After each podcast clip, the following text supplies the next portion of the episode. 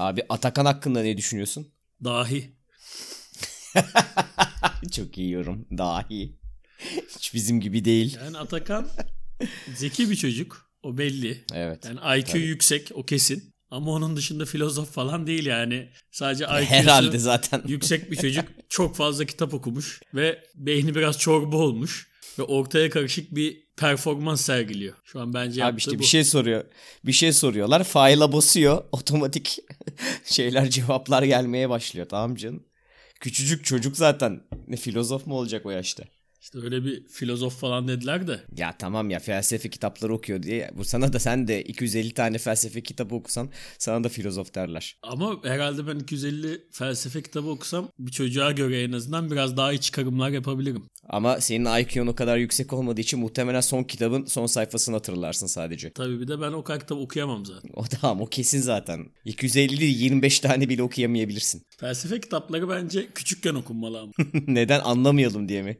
Bence o zaman daha iyi anlıyoruz. Bence sonradan anlamıyoruz. 40 yaşındayken anlamıyoruz. Ya 40 yaşındayken o bize bir şey kitabı gibi geliyor. Ders kitabı gibi. Ama 15 yaşındayken ilahi bir kitap gibi daha içine giriyoruz yani felsefe kitabının. Ya ben okudum hiçbir felsefe kitabında abart abartı olacak. Okuduğum felsefe kitaplarında şöyle bir şeye kapılıyorum her zaman. Mesela biz onları sonuçta felsefe kitabından değil de işte felsefe tarihi, işte felsefeciler hakkında felsefe derslerinde falan öğrendiğimiz için spesifik olarak sonra gidip o kitabı o düşünceden çık o, o düşüncenin doğduğu o kitabı okuyunca bana şey gibi geliyor. Normalde işte ders kitabında iki buçuk sayfada anlatılan şeyi adam 250 sayfada beyin mastürbasyonları yapa yapa uzun uzun anlatmış gibi geliyor. Pek etkili etkileyici olmuyor benim için onu okurken. Tabii ki de hani altyapısını anlıyorsun bilmem ne falan filan adamların düşüncelerine şey diyor saygı duyuyorsun. O dönemde böyle bir şey varmış olmasına kültürel altyapısına inanılmaz bir şey, etkileniyorsun falan ama normalde özünde iki buçuk sayfada özetlenebilecek bir şeyi 250 sayfada anlatıyormuş gibi geliyor bana sadece. En sevdiğin felsefe hangisi? en sevdiğim felsefe mea culpa Fatih. Ciddi cevap ciddi. o benimki. En sevdiğim felsefe. En sevdiğim felsefe ve en sevdiğim filozof. Oh, en sevdiğim felsefe diye bir şey yok ya. Benim için öyle sevdiğim, ah hayranı olduğum üzerine işte hayat stilimi oturttuğum bir şey yok. Değişik yanlarıyla hepsinin belirli durumlarda bir faydası var. Belirli düşünce şek- şekillerinin bir faydası olduğunu düşünüyorum. Ama spesifik olarak bir şey söyleyemem ya. Freud'u seviyor musun? Birazcık yüzeysel geliyor diyeceğim komik olacak. Yüzeysel geliyor. Sana seks yüzeysel geliyor demek ki. Cinsellik sana yüzeysel geliyor. Ya tamam adamın adam bir şey bulmuş her şeyi ona yerleştirmeye çalışıyor gibi geliyor. İşte o da bana yüzeysellik gibi geliyor. Yani sence her şeyi cinsellikle açıklayamayız. Bence açıklayamayız. Cinselliği her şeyle açıklayabilir miyiz? Onu kesinlikle açıklayabiliriz. Bu da benim lafım. İleride inşallah Atatürk'ün sözleri gibi bir yere bu cümlem yazılır. Faker. F nokta aker yazarız altına da. Her şeyi cinsellikle açıklayamazsın ama cinselliği her şeyle açıklayabilirsin. Açıklarsın. Fatih Evet. Aker. Faker. Robert Bosch. Robert Bosch muydu şey yapan? İnsanların güvenini kaybetmektense para kaybetmeyi tercih eden. Kapitalist. Galiba oydu. Evet galiba oydu. Dünyanın en büyük yalancısı. Eğer gerçekten bak eğer gerçekten öyle olsaydı Robert Bosch kesin Bosch o kadar büyük bir marka olmazdı yani. Bence çoğu zaman insanların güvenini kaybetmeyi ama para kaybetmemeyi tercih etmiştir. O kadar büyük bir şeyin sahibi olamazsın yoksa. Komünist olup çıkarsın. Ya da çevresindeki insanlar onu kandırdı yıllarca. Şey dediler. Abi sen ne büyük adamsın ya harbiden bak yani insanların güvenini kaybetmemek için para kaybediyorsun ya falan diyorlar ama hani tırt şeyler böyle hiç büyütecek olaylar değil aslında. evet. Yanındaki dal kavukları gazlıyor. Mesela ne yapıyor diyelim? İşte bu çamaşır makinesi işine girmiş. Bir tane kadın geliyor. Ya bu rezistans çelik demiştiniz ama alüminyum çıktı diyor. O da diyor ki ben insanların güvenini kaybetmektense Parasını kaybet. ne diyordu bu ya? ne diyordu? Ne diyordu bu adam? Para kaybetmeyi tercih Para ederim kaybetmeyi diyordu. tercih ederim. Al sana bir tane çelik rezistans ip çıkarıyor muydu cebinden? Aynen bu şekilde. Mesela böyle dandik bir olay oluyor. Küçük yani. Yanındakiler bunu böyle destanlaştırıyor. Abi diyor adam diyor Robert Bosch diyor bizim patron. Abi herif harbiden insanların güvenini kaybetmektense para kaybetmeyi tercih ediyor. Bugün gözlerimle gördüm diyor. 15 liralık rezistansı bir saniye bile düşünmeden çat diye çıkardı koydu diyor. Belki de adam sadece bunu bir kere yaptı böyle bir olayda. Ve sonra kaldı. O da bir daha yapmadı ama lafı da ben öyle artık yapmıyorum da demedi. Evet bence bir noktadan sonra bu tip rezistans olaylarında yok kardeşim değiştirmiyoruz deyip geçiyorduk. evet olabilir. Ki büyüyorduk böyle yani. Her isteyene o devirde rezistansını değiştirsen firma büyümez. Yalancı bir insan. Ben Freud'u seviyor muyum? Ben Freud'u seviyorum. Her şey cinsellikle açıklıyor diye mi? Her şey cinsellikle açıklanabilir ve o da her şeyi cinsellikle açıklıyor. Harbiden okuyorum. Aa diyorum harbiden öyle. Hiç okuyup da şey dediğim olmuyor Freud okuyup. Ya işte şunu şunu da gitmiş çocuk cinselliğine bağlamış da bilmem ne de ne alakası var ya dediğim hiç olmuyor. Okuyorum ve şey diyorum. Aa harbiden o diyorum. Peki sana sadece açıklayabildiği şeylerden bahsediyormuş gibi gelmiyor mu? E zaten sadece açıklayabildiği şeylerden bahsedecek tabii. Bu hastası mı? Bu açıklayamadığı şeylerden niye bahsetsin? Hayır ama gidip de açıklayamadığı bir şey üzerinde ben bunun üzerinde düşündüm de bu da cinsellikle açıklanamıyor. Ben bu konuya değinmeyeyim bu falan demiyor yani. Adam sadece onları spesifik olarak açıklıyor. Evrensel bir şeymiş gibi sana sunuyor. Ama adamın zaten kendi şöyle bir tezi yok. Ben her şeyi cinsellikle açıklayabilirim ve açıklanabilir demiyor zaten açıklayabildiklerini açıklıyor. Sonra onun üzerine insanlar onu attı. Sanki Freud her şeyin cinsellikle açıklanacağını iddia ediyor gibi. Adamın öyle bir iddiası yok. Adam 40 tane tez attı ortaya. Bu tamam. 40 tez cinsellikle açıklanır dedi. Sen niye Freud'u savunuyorsun şimdi? Abi Freud Şeyma Subaşı. Bunlar benim kırmızı, kırmızı çizgilerim. Özür dilerim. Ben de öyle laf olsun diye dedim. Yoksa Freud'e karşı bir şeyimiz yok. Saygımız sonsuz tabii ki de. E bugün ne konuşalım?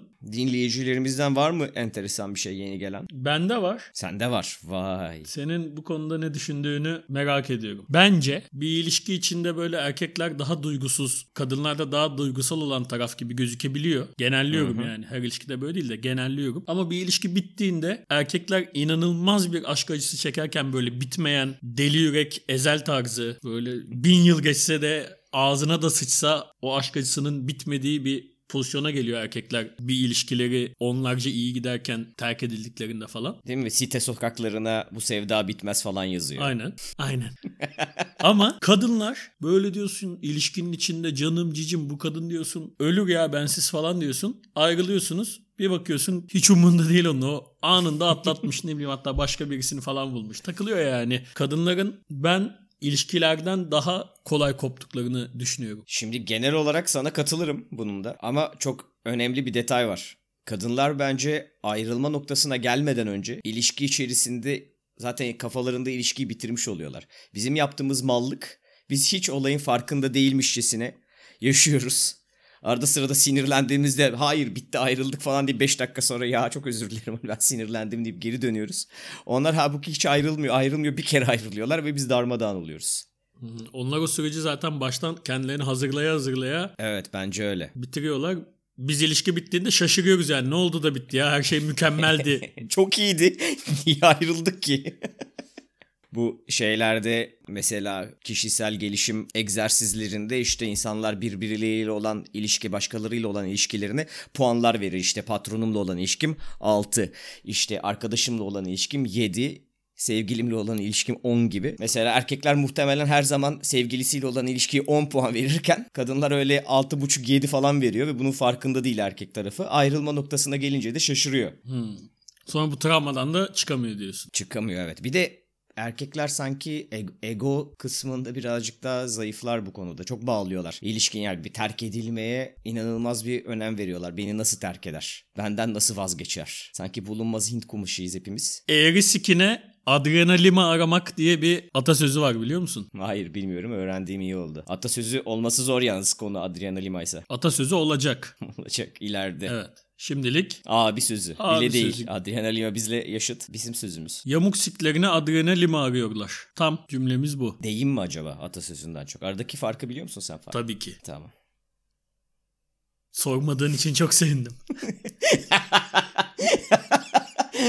Bakışlarındaki o boşluğu görünce sormamaya karar verdim. Teşekkür ederim kardeşim. Biliyorum. Ama bu konu hakkında konuşmak istemiyorum. Konumuz bu değil zaten. Abi ben bir kere en kötü aşk acımı askerde terk edilerek geçirdim. Cidden askerde terk edilmek çok kötü bir şey. Bir yandan da çok iyi bir şey. Çok kötü bir şey çünkü elinden hiçbir şey gelmiyor yani. Ne bileyim sürekli mesaj atasın geliyor ya da sana mesaj attı mı diye merak ediyorsun ama telefonuna bile bakamıyorsun. Arayamıyorsun. Hmm. Hiç ağlayamıyorsun. Hiçbir şey yapamıyorsun yani çünkü Askeriyenin içindesin o sırada. Bu çok kötü. Bir yandan da mükemmel bir şey ve yine aynı sebeplerden dolayı. Bunları yapamıyor olmak bir yandan da mükemmel bir olay. En azından şerefini, onurunu ayaklar altına alma fırsatın yok. Aynen öyle. Ben yani sivil hayatta olsam şeref, onur, haysiyet, namus her şeyi sıfır yapmaya hazırım yani. Arayıp salya sümük ağlayıp şey yapacağım yani. Tülay geri dön, Tülay diye. Çıldıracağım ama hiçbir şey yapamıyorum. Çok cool'um. Bu da iyi olan tarafıydı. Sence askerde mantık var mı? Askerde mantık olur mu Fatih ya? Bence asker dünyanın en mantıklı yeri. Kendi içerisinde bir mantığı var diyorsun. E tabii ki. Yani askeriyenin içinde olması gereken mantık fazlasıyla mevcut. Sivil hayattan geldiğin zaman o sana mantıksız geliyor. Doğru olabilir evet evet. Ama yapılan her şey çok mantıklı yani işte ilk gittim ben de sorguladım. Biz niye bütün gün uygun adım yürüyoruz? Komutan işte sağ diyor sağa dönüyoruz. Sol diyor sola dönüyoruz. Hazır ol kıta dur. Bitmiyor yani. Bütün gün bir ay boyunca bunu yapmamızın anlamını hemen insan şey istiyor. Rambo gibi silahları verin bize. Atış talimine çıkalım. Tank sürelim. El bombası atalım. Böyle bir aktivite bekliyorsun askere giderken. Ama bir gidiyorsun sağ sol sağ sol silah falan görmeden bir ay geçiyor. Neymiş mantığı? Ben komutana sordum. Dedim komutanım ne ayak? Tabii böyle sormadım da. Daha cici bir şekilde sordum. Dedi ki yarın bir gün ben sana diyebilirim ki öl. Çatışmaya gireriz. Git öl derim yani. Sen bu eğitim sayesinde benim sağ deyince sağa, sol deyince sola dönmeye o kadar güdülüyorum ki ben seni yarın sana öl desem aynı sağa döner gibi hiç sorgulamadan öleceksin. Mantık bu dedi. Bu da senin kafana çok mantıklı olarak yerleşmiş demek. On numara mantıklı doğru.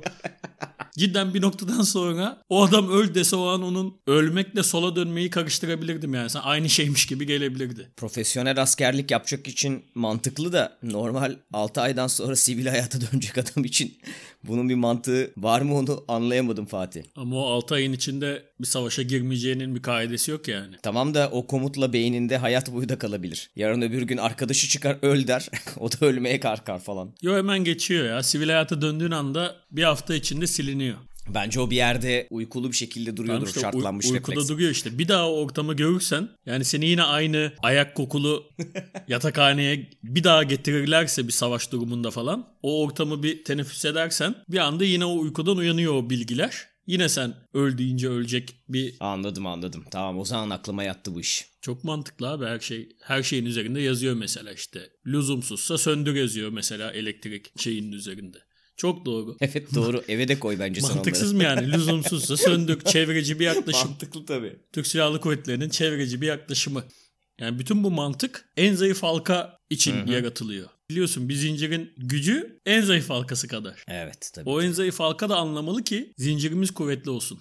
Mantık bu. O ışığı söndürsün. O ışığı söndürsün. Lüzumsuzsa. Bak burada böyle boş laflar değil bunlar. Lüzumsuzsa söndürsün. Bak mesela mantıksız olsa şöyle yazardı. Işığı söndürün. Bak aşırı mantıksız. Mantıklı bir yer olduğu için lüzumsuzsa söndürün diyor. Bir de seni sorgulamaya da itiyor. Sen askerdesin. Böyle şey gibi salak gibi robot gibi yürüyorsun. Hiçbir şey düşünmüyorsun. Bomboş bir beyin. Bir bakıyorsun lüzumsuzsa söndür yazıyor. Sen bu sefer düşünüyorsun. Lüzumlu mu? Lüzumsuz mu? Beyin egzersizi. Kişisel gelişim. Ben askerde ama bir noktadan sonra yine de bütün bu mantığa rağmen hafif tırlattım. Nöbet tutmak istemiyorum artık. Çok ağır nöbet yazıyorlardı bana. Bana taktı hoca. Her gece 12 ile sabah 6 arası nöbetleri yazılıyor bana sadece. Her gece.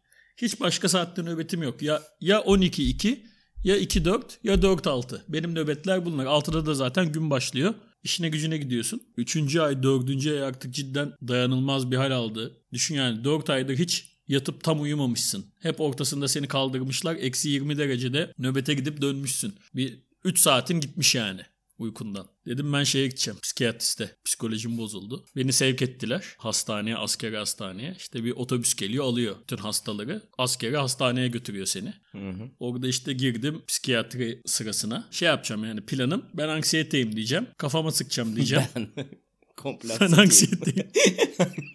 Anksiyetem yok. Anksiyetem Onu açtım. Anksiyetem, Anksiyete benim. Bir ay önce anksiyetem vardı. Ama şu an artık benim anksiyetem yok. Tamamen anksiyete oldum ben. Yürüyen anksiyete. Dedim kafama falan sıkacağım nöbetlerde artık öyle çok kötüyüm. Psikolojim iyi değil. Doğru değil benim nöbet tutmam. Silahımı alın. Silahını alırlarsa nöbet yazamıyorlar sana. Çünkü nöbette silah lazım. Silah tutamaz raporu alacağım ben. Plan bu. Gittim sıraya girdim. Arkamdaki çocuğa bakıyorum. Her yerini jiletlemiş. Benim önümdeki çocuğun böyle yüzü müzü her yeri dövme. Ezel gibi böyle. O da her yeri jiletlemiş. Bu ikisi bir noktada konuşmaya başladı sıradayken. İşte diyor ben diyor hap içmeden duramıyorum diyor. Öbürsü diyor ben eroinmanım falan diyor. Dedim yani şey gibi geldi bir an. Sanki ÖSS'ye giriyorum ve rakiplerim bunlar. Yani bunlar da benim gibi rapor almak istiyor yırtmak için. Ben de ve ben hiç hazırlıklı değilim. Hiç çalışmadan gelmişim. Ben şey zannediyorum yani. En kötü durumda benimdir. Şu an Türk Silahlı Kuvvetleri bünyesindeki er ve erbaşlar arasında benden daha psikolojik sorunlu birisi yoktu. Kesin bana o raporu verirler diyorum. Çok moralim bozuldu sıradaki kitleyi görünce. Konuşamayan falan insan vardı ya. Baya nasıl oraya kadar gelmiş, askere nasıl gelmiş o belli değil. Sonra girdim içeri sıra bana geldi. Bir tane doktor işte. Ama komutan o doktor yani aynı zamanda. Sivil doktor değil. Hmm. Neyin var senin dedi. Hazır olda duruyorsun bu arada. Düşün psikiyatriste gidiyorsun. Hazır oldasın. Selam verip giriyorsun. Hazır olda bekliyorsun ayakta. Neyin var senin dedi. Anksiyetem var dedim. Anksiyete ne lan dedi. Hadi be. Ben de şey zannettim. Cidden anksiyete ne onu soruyor zannettim. Anlatmaya başladım. Dedim işte bazen böyle kalbim bir an güm güm çarpmaya başladı falan. Ne diyorsun lan sen dedi. Çık dedi. Emredersiniz komutanım dedim. Çıktım anksiyetem yokmuş. o anda ikna oldun Bir değil mi? rahatladım. Sonuçta psikiyatrist yani. Sonra baktım bir süre sonra yok varmış anksiyetem. Yine tutamayacağım yani o nöbetleri. Bir daha gittim. Yine aynı ortam falan. Dedim şansımı deneyeyim bir kere daha yani. Yine girdim neyin var lan dedi. Eski dosyama baktı. Sen daha önce de gelmişsin dedi. Yine anksiyete şikayetiyle. Evet komutanım dedim. Peki evladım dedi. Aa. Kışlarına gidince silahını teslim et. Sen artık nöbet tutma. Sana da bir uyku ilacı yazayım. Oh. Sen akşam gir yatakhaneye at bunu. Sabaha kadar pırıl pırıl uyursun. Nöbet falan da yok nasıl olsa. Kendine gelirsin dedi. Sağ olun komutanım dedim. Çıktım. İnanılmaz mutluyum. Demek ki iki kere gidince Bence abi şöyle bir eleme sistemi kurmuş. O da çok mantıklı. Şimdi benim gibi gerçekten anksiyete olmayan da bir ton insan gidiyordur oraya. Ben anksiyeteyim diye rapor almak için. Adam bir eleme sistemi bulmuş. Yani demiş ki gerçekten anksiyetesi olan ikinci kez gelir. evet. İkinci kez gelmiyorsa yalandır bu. Ve ikinci kez geldiğimde hiç sorgulamadan durumu çok güzel 10 numara tedavimi yaptı ve o kadar güzel uyuyorum ki hayatımda hiç o kadar güzel uyuduğumu hatırlamıyorum. Gece böyle bazen sabaha karşı uyanıyordum yatakhanede. Tuvalete gidiyorum işemeye. Yolda uyuya uyuya tuvalete gidiyordum. İşerken hala uyuyordum. Böyle Of. yarı bilincim açık yarı bilincim kapalı neyse o ilaç çok güzel bir ilaçtı. Böyle mükemmel bir askerliğe dönüştü. Yani mantıklı bir yer askerlik. Bu da mantıklı tabii canım. Sen yani aşk acısı konusunda benimle hemfikirsin hemen hemen. Hemen hemen en fikrim. Ben öyle bir insan değilim mesela. Ben her zaman bir iki münferit vaka hariç çok rahat atlattım. Ne çok rahat atlattın lan bir kere ölüyordun neredeyse. İşte bir iki münferit vaka dedim ben de sana. Münferit mi lan o? Neredeyse koma beyin ölümün gerçekleşiyordu neredeyse. Haklı vakalardı ama. Haklı canım ama aşk acısı da şey bir şey. O an ölüyorum gibi geliyor. 10 yıl sonra sadece ben gerizekalıymışım gibi geliyor. Evet tabii canım. Bu arada askerlik şöyle bir şey. Her şey bütün o dünya şey gibi böyle Marvel evreni gibi bir şey.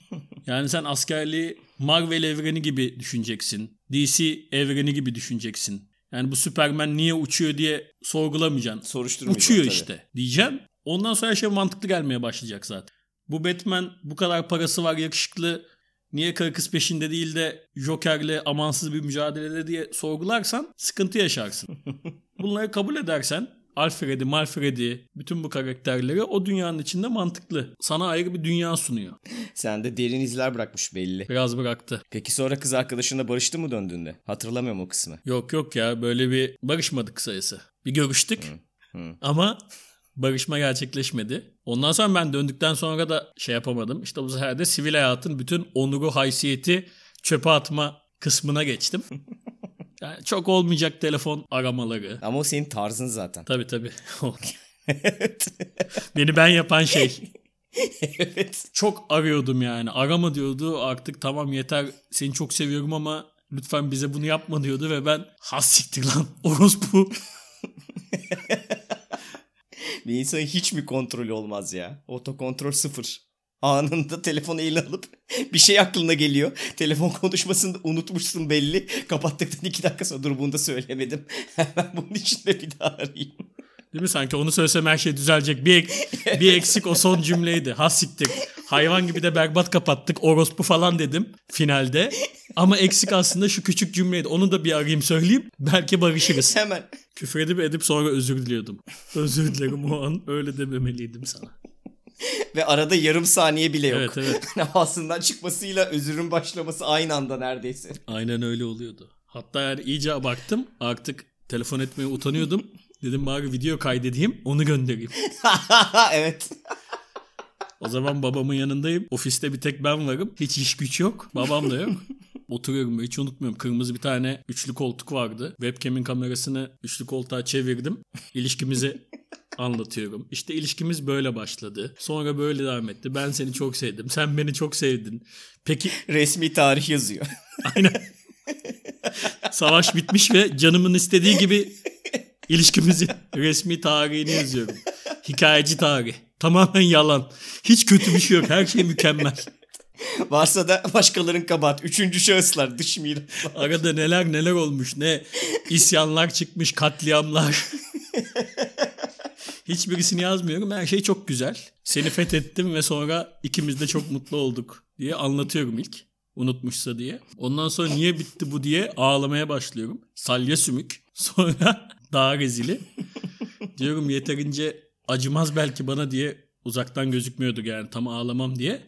Webcam'in önüne geçiriyor, geçiyorum dibine. Yakın çekim sadece yüzüm patates gibi diye ağlayıp lütfen bir daha birlikte olalım diyorum. Ve bu videoyu gönderince bu sefer olacağını düşünüyorum.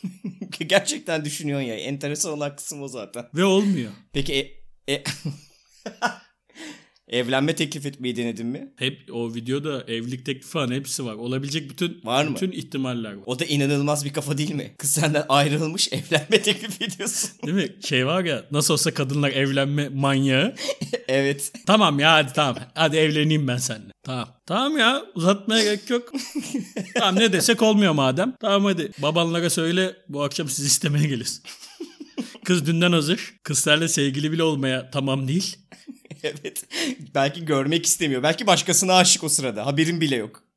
Sana o anda acıma gözleriyle bakıyor. Sen hala bir göt kalkıklığıyla ya evlenme teklif etsek bence olur. Bir de sona ana saklıyorsun o silahı. Aslında en kuvvetli silah oymuş Belki gibi. mesela senin o attığın mesajlarda falan o sırada yeni fuck buddy'siyle falan o esnada falan bakıyor senin mesajlarına. Belki o videoyu gönderiyorsun video geliyor. O sırada 5 dakika önce başkasıyla sevişmiş falan.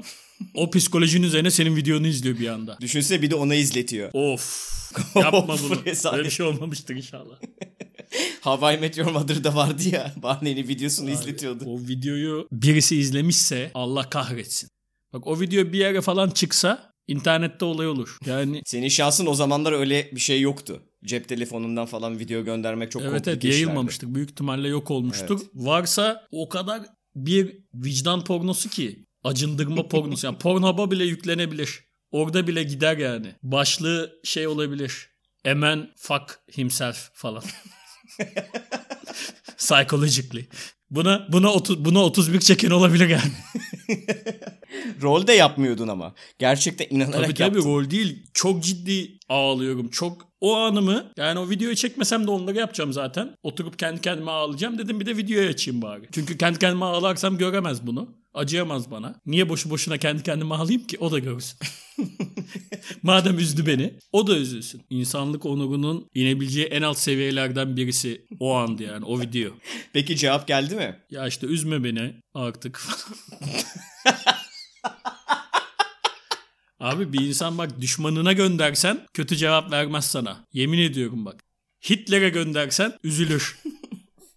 Üzme beni. Cidden yani şey falan diyemez o mesaja o videoya kimse. Yeter artık bana böyle şeyler yapma falan diyemez çünkü intihar edeceğini falan düşünebilir yani. İşte dokunsam ölecek. Biliyor musun İsa doğduğundan beri ne zaman doğdu İsa? 2020 sene önce. Evet. Her saat 7000 dolar para kazansan Jeff Bezos kadar zengin olamıyormuşsun. Buna inanabiliyor musun? Buna inanamıyorum şu an. Matematiğini bile yapamadım kafamda. Yapılamaz tabii. Yani 2020 çarpı 365 çarpı 24 çarpı Evet. 7000. 7000. İşte bunların hepsi olunca toplanınca şimdi toplayamayacağım. Jeff Bezos kadar paran olmuyormuş. Şaşkınlık içerisindeyim şu an. Hashtag iyi bilgi. İyi bilgi evet. O kadar zengin olmak ister miydin? Yani niye istemeyeyim ki? tek tek ihtimalim o mu? Daha az zengin olsam ki vermiyor musunuz hayır. ya Jeff Bezos kadar ya bu sefil halin. Hiç. çok, çok zor bir karar oldu Fatih. Şu an çok, düşünmem lazım. Düşün. Türk filmlerinde falan oluyor ya onları düşün. Fakiriz ama biz mutluyuz. Zenginler mutlu değil. Zenginler kötü ve çok mutsuzlar. O filmleri düşün ve bence şu anki halinde kal. Jeff Bezos olma. Jeff, Be- Jeff Bezos olma. Sen ister miydin? Tabii ki isterdim canım. Ben yani o Türk filmlerindeki gibiyse bile yine de isterdim. Ben de isterdim. Üzgün olayım bana. Bir bakayım nasıl bir şeymiş o. Peki sen de Bill Gates gibi işte çocuklarına belirli sınırlı bir miras mı bırakırdın? Yok varsa hepsini bırakırdım. Niye? Sana da zaten havadan Bana da gelmiş. havadan gelmiş. Bir de düşünsene sana havadan gelmiş. Ama sen şey diyorsun. Ben çocuklarımın mirasla bu noktaya gelmesini istemiyorum. Benim gibi kendileri başarsınlar bunu. Çocuklar seni öldürür o zaman herhalde. Herhalde evet anında. Sen hiç aşk acısı çektin mi? Dermişim. Biliyorum zaten aşk acısı çektin de. O aşk acısında anlatmak istediğin enteresan anekdotlar var mı? Ben üzerine şöyle söyleyeyim çok ağlamadım aslında ya. Ayrılırken ağlama şeyim var benim. Ayrılma noktasına geldiğinde işte hani şu an o bir konuşma başlıyor ya. Hani kız sana bir konuşmaya başlar. Sen o konuşmanın bir noktadan sonra nereye gittiğini anlarsın. Ve ağlamaya mı başlıyorsun? Orada bir gözlerim dolmaya başlıyor benim hemen. Ondan sonra ama çok cool'umdur. Yani hiç senin o sendeki şeyler hiç yok bende. Baya böyle dünyamda yokmuş gibi bir daha telefona falan bir kazara bir şey için beni aradığında aa efendim ne haber falan diye cevap veririm böyle hiç bozmam. Ama sen ağla yani se- seni terk ediyorum lafını duyduğun esnada ağlıyor oluyorsun. Orada evet ağlıyor ol- ol- olduğum oldu. Bir kere dibe vurup oradan sıçrayıp tepeye Evet. çıkıyorsun. Ve öyle olduğu için de her zaman bana sonra hani geri dönüldüğümde işte tekrar yapalım mı yapalım mı falan muhabbetine girildiğinde elimi her zaman kuvvetli oluyordu. Ama hemen sıçıyordum ondan sonra eli de. Hemen yelkenleri indirip tekrar aynı sümüklükle ilişkiye tekrar devam ediyordum. Ve 15 gün sonra yine ayrılıyorlardı. Hatırlıyorum. Hatırlıyorsun değil mi?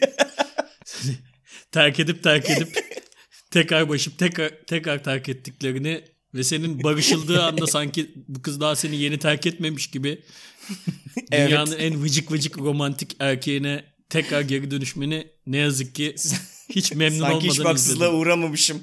Hiçbir şey olmamış gibi yine aşk dolu. Bende de tam tersi oluyor. Terk edilme esnasında çok sertim. Yani şey diyorum. Yani vermeye çalıştığım etki şu. Hiç umurumda değil. Zaten ben senden daha iyisini olurum. Sen de çok pişman olacaksın. Ama ben sana geri dönmeyeceğim. Vermek istediğim his bu. Bu çerçevede davranıyorum. Üç gün sonra beklediğim gibi çıkmayınca böyle olmayınca karşı taraf arayıp o zaman sümük oluyorum. Yine topluma çok faydalı bir konuya değindik Fatih. Evet bugün de halkımızı bir nebze olsun aydınlatabildiysek ne mutlu bize. Mutlu bize.